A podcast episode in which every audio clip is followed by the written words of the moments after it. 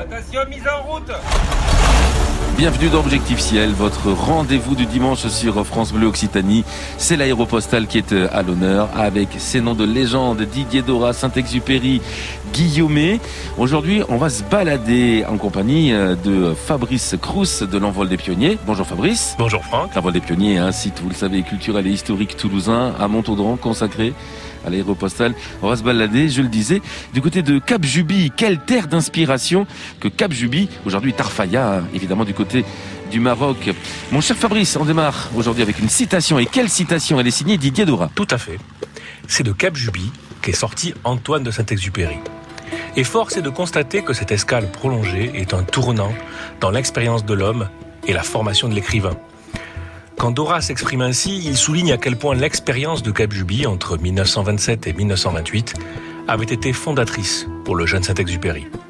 Et on peut faire confiance à Daurat qui connaît bien son sujet, directeur d'exploitation des lignes Latécoère, puis de la compagnie générale aéropostale. C'est lui qui a recruté Saint-Exupéry en mille neuf cent vingt-six, lui encore qui lui a confié ses premières missions comme pilote pour acheminer le courrier entre Toulouse et Casablanca, puis jusqu'à Dakar. Et c'est lui enfin qui, en octobre mille neuf cent vingt-sept, décide de le nommer chef d'aéroplace à Cap Juby, un an à peine après son embauche. Alors pour comprendre la singularité de cette expérience, il faut situer un peu plus précisément ce Cap Juby. C'est un point perdu, isolé de tout, coincé entre l'océan Atlantique et l'immensité désertique du Sahara. La compagnie y a installé une escale vitale sur le tronçon de la ligne entre Casablanca et Dakar, et stratégique dans la perspective de l'extension des services de courrier vers l'Amérique du Sud.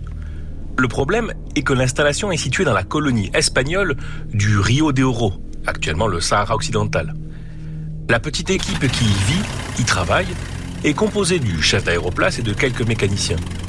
Ils doivent s'accommoder d'un voisinage compliqué avec d'un côté les Espagnols, qui tolèrent tout juste leur présence, et de l'autre, des tribus nomades qui profitent des pannes d'avions fréquentes dans le désert pour capturer les équipages en perdition et les échanger contre de fortes rançons. Le chef d'aéroplace ne se contente donc pas de diriger l'escale, si je comprends bien. Il doit aussi souvent se porter au secours d'aviateurs prisonniers. Et oui, et pour cela, la compagnie a besoin à ce poste d'un vrai diplomate, capable d'entretenir de bonnes relations avec les uns et les autres, et lorsque c'est nécessaire, d'agir et de négocier pour obtenir leur libération. C'est exactement les qualités que Didier Daurat a décelées chez Saint-Exupéry. Il le nomme à Cap Juby en lui confiant la mission impossible, dit-il, de sauver cette escale du bout du monde dans un contexte où sa situation s'est peu à peu dégradée. Lors du dernier entretien avant son départ, Daurat sent Saint-Exupéry transfiguré par la responsabilité qui lui incombe désormais de veiller sur ses camarades et d'assurer l'avenir de l'aéropostale. Le nouveau chef d'aéroplace prend ses fonctions le dix-neuf octobre mille neuf cent vingt-sept. Quelle responsabilité pour Saint-Ex. On en parle ce matin sur France Bleu Occitanie. La suite dans quelques minutes. Et on se retrouve, Fabrice Crous, Objectif Ciel. La suite ce matin, on est à Cap Juby avec un certain Antoine de Saint-Exupéry qui arrive le dix-neuf octobre mille neuf cent vingt-sept. Il prend ses fonctions de chef d'aéroplace. Et oui, à Cap Juby, Saint-Exupéry exerce donc un métier d'aviateur, d'ambassadeur et d'explorateur, comme il écrit à sa mère. Il découvre surtout un univers aux antipodes de ce qu'il a connu jusque-là. C'est d'abord un monde hostile, éloigné de tout, avec le désert pour seul horizon, où l'on risque des coups de fusil dès qu'on s'éloigne un peu du campement. L'aéroplace, adossée à la garnison espagnole et entourée de quelques tentes, dans lesquelles vivent les familles mortes, est constituée de deux ou trois baraques balayées par le vent et d'une vague bande de sable damée qui fait office de piste d'envol. Saint-Exupéry s'y installe dans le dépouillement le plus total. Une paillasse en guise de lit, une table faite de planches et de bidons vides, et pour seul luxe, une machine à écrire et une caisse de livres. Sa vie est rythmée par l'accueil des courriers qui passent une fois par semaine dans chaque sens, vers Dakar et vers Casablanca.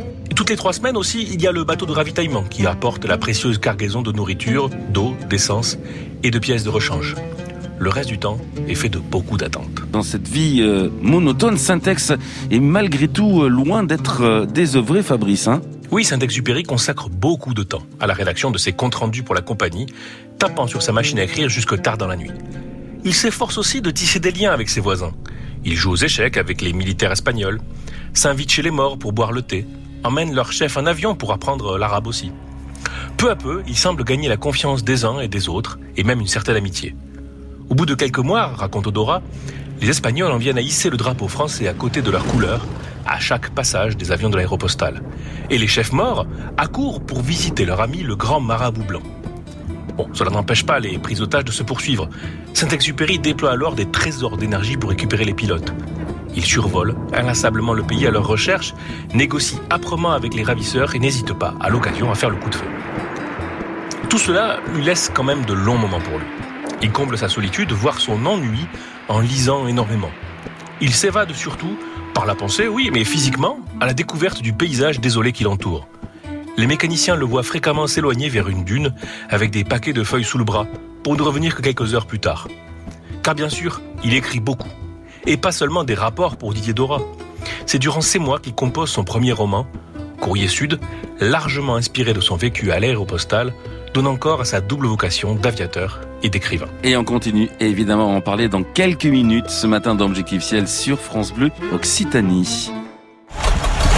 On se retrouve avec vous, Fabrice Crous, avec Saint-Exupéry, du côté de Cap Juby, on le rappelle, Tarfaya, aujourd'hui, au Maroc. Il s'embête un petit peu, Saint-Exupéry, il a beaucoup de, beaucoup de temps pour lui avec ce rythme assez monotone, on l'a dit, Fabrice. Hein.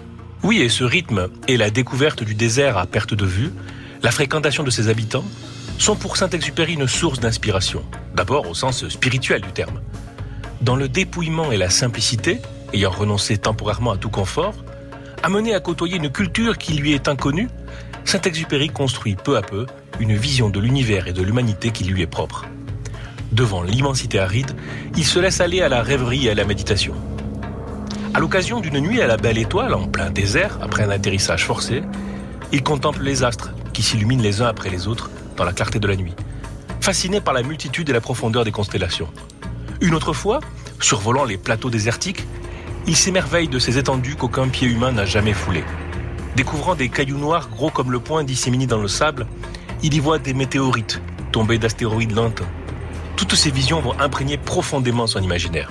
B six cent douze, l'astéroïde, non, ça c'est pour évidemment le petit clin d'œil au Petit Prince. On va quand même parler des rencontres que, que Saint-Exupéry a faites dans le désert, Fabrice. Il faut dire que les animaux tiennent une vraie place à part dans cette histoire. Ah oui, Saint-Exupéry a le don de se lier avec les animaux.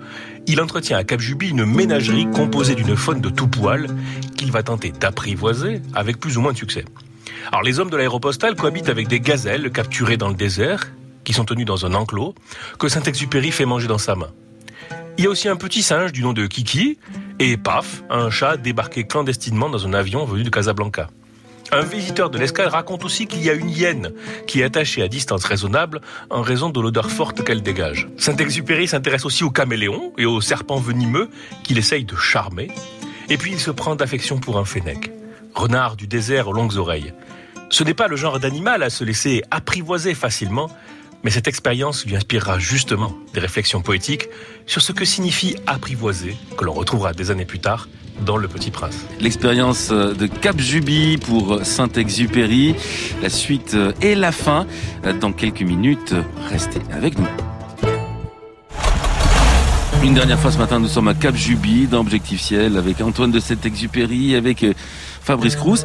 Saint-Ex est resté chef d'aéroplace. Finalement, euh, Fabrice, pas très très longtemps. Je crois que euh, à la fin de mille neuf cent vingt-huit, euh, ce sera le départ, non ? C'est ça, une grosse année après son arrivée.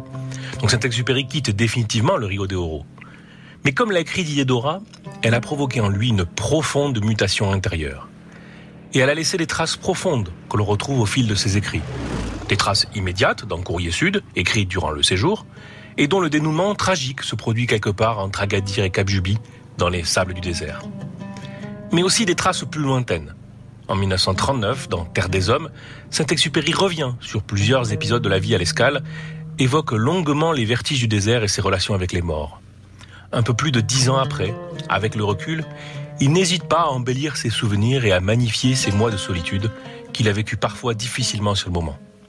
Comme il l'écrit à son ami Charles Salès, « J'ai passé des jours de cafard sinistre, au fond d'une baraque pourrie, mais je me souviens maintenant d'une vie pleine de poésie. » Une expérience aussi largement présente, largement relatée, si je puis dire, dans Le Petit Prince.